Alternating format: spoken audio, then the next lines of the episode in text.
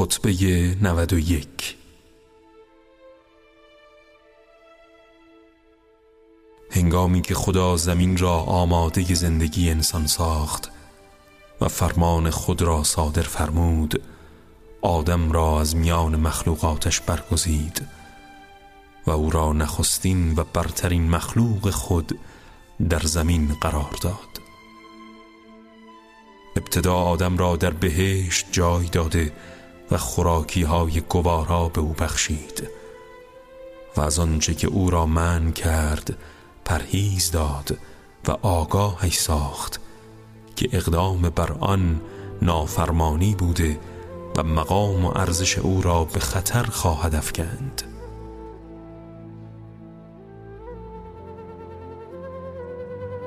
اما آدم به آنچه نهی شد اقدام کرد. و علم خداوند درباره او تحقق یافت. تا آنکه پس از توبه او را از بهشت به سوی زمین فرستاد. تا با نسل خود زمین را آباد کند. و بدین وسیله حجت را بر بندگان تمام کرد و پس از وفات آدم زمین را از حجت خالی نگذاشت. و میان فرزندان آدم و خود پیوند شناسایی برقرار فرمود و قرن به قرن حجتها و دلیلها را بر زبان پیامبران برگزیده آسمانی و حاملان رسالت خیش جاری ساخت تا اینکه سلسله انبیا با پیامبر اسلام حضرت محمد به اتمام رسید. و بیان احکام و انذار و بشارت الهی به سرمنزل نهایی راه یافت. روزی انسانها را اندازگیری و مقدر فرمود. گاهی کم و زمانی زیاد و به تنگی و وسعت به گونه عادلانه تقسیم کرد تا هر کس را که بخواهد با تنگی روزی یا وسعت آن بیازماید. و با شکر و صبر غنی و فقیر را مورد آزمایش قرار دهد. پس روزی گسترده را با فقر و بیچارگی درآمیخت و تندرستی را با حوادث دردناک پیوند داد. دوران شادی و سرور را با غصه و اندوه نزدیک ساخت. عجل و سرآمد زندگی را مشخص کرد. آن را گاهی طولانی و زمانی کوتاه قرار داد. مقدم یا مؤخر داشت. و برای مرگ اسباب و وسائلی فراهم ساخت و با مرگ رشته های زندگی را در هم پیچید و پیوندهای خیشاوندی را از هم گسست تا آزمایش گردند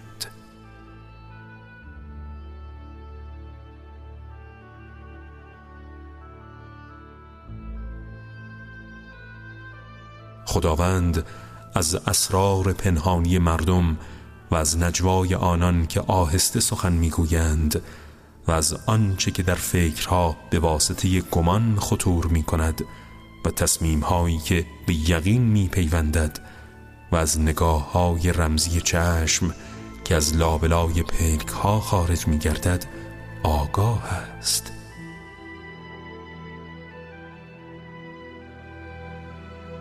خدا از آنچه در مخفیگاه های دلها قرار دارد و از اموری که پشت پرده غیب پنهان است و آنچه را که پرده های گوش مخفیانه میشنود و از اندرون لانه های تابستانی مورچگان و خانه های زمستانی حشرات از آهنگ اندوه بار زنان غمدیده و صدای آهسته قدم ها آگاهی دارد.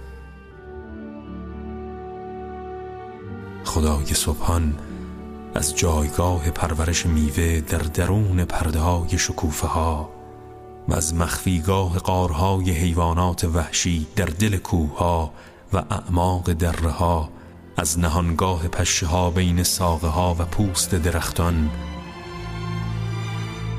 از محل پیوستگی برگ ها به شاخسارها و از جایگاه نطفه ها در پشت پدران آگاه است.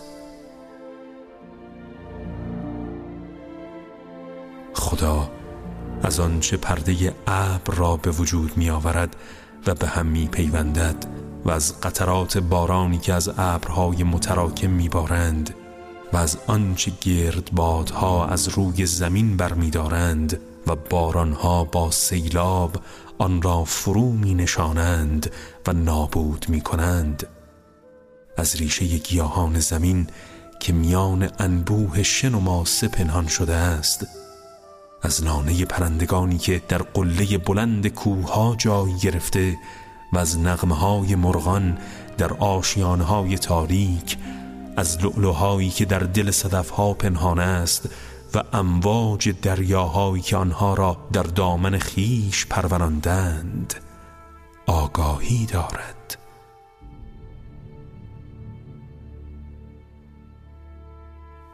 خدا از آنچه تاریکی شب آن را فرا گرفته و یا نور خورشید بر آن تافته و آنچه تاریکی ها و امواج نور پیاپی آن را در بر می‌گیرد از اثر هر قدمی از احساس هر حرکتی و آهنگ هر سخنی و جنبش هر لبی و مکان هر موجود زندهی و وزن هر ذره‌ای و ناله هر صاحب اندوهی اطلاع دارد.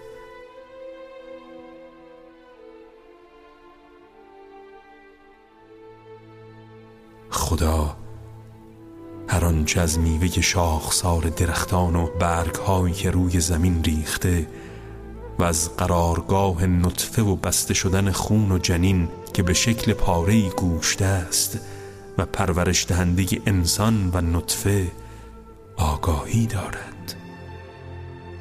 و برای این همه آگاهی هیچ گونه زحمت و دشواری برای او وجود ندارد. و برای نگهداری این همه از مخلوقات رنگارنگ که پدید آورده دچار نگرانی نمی شود.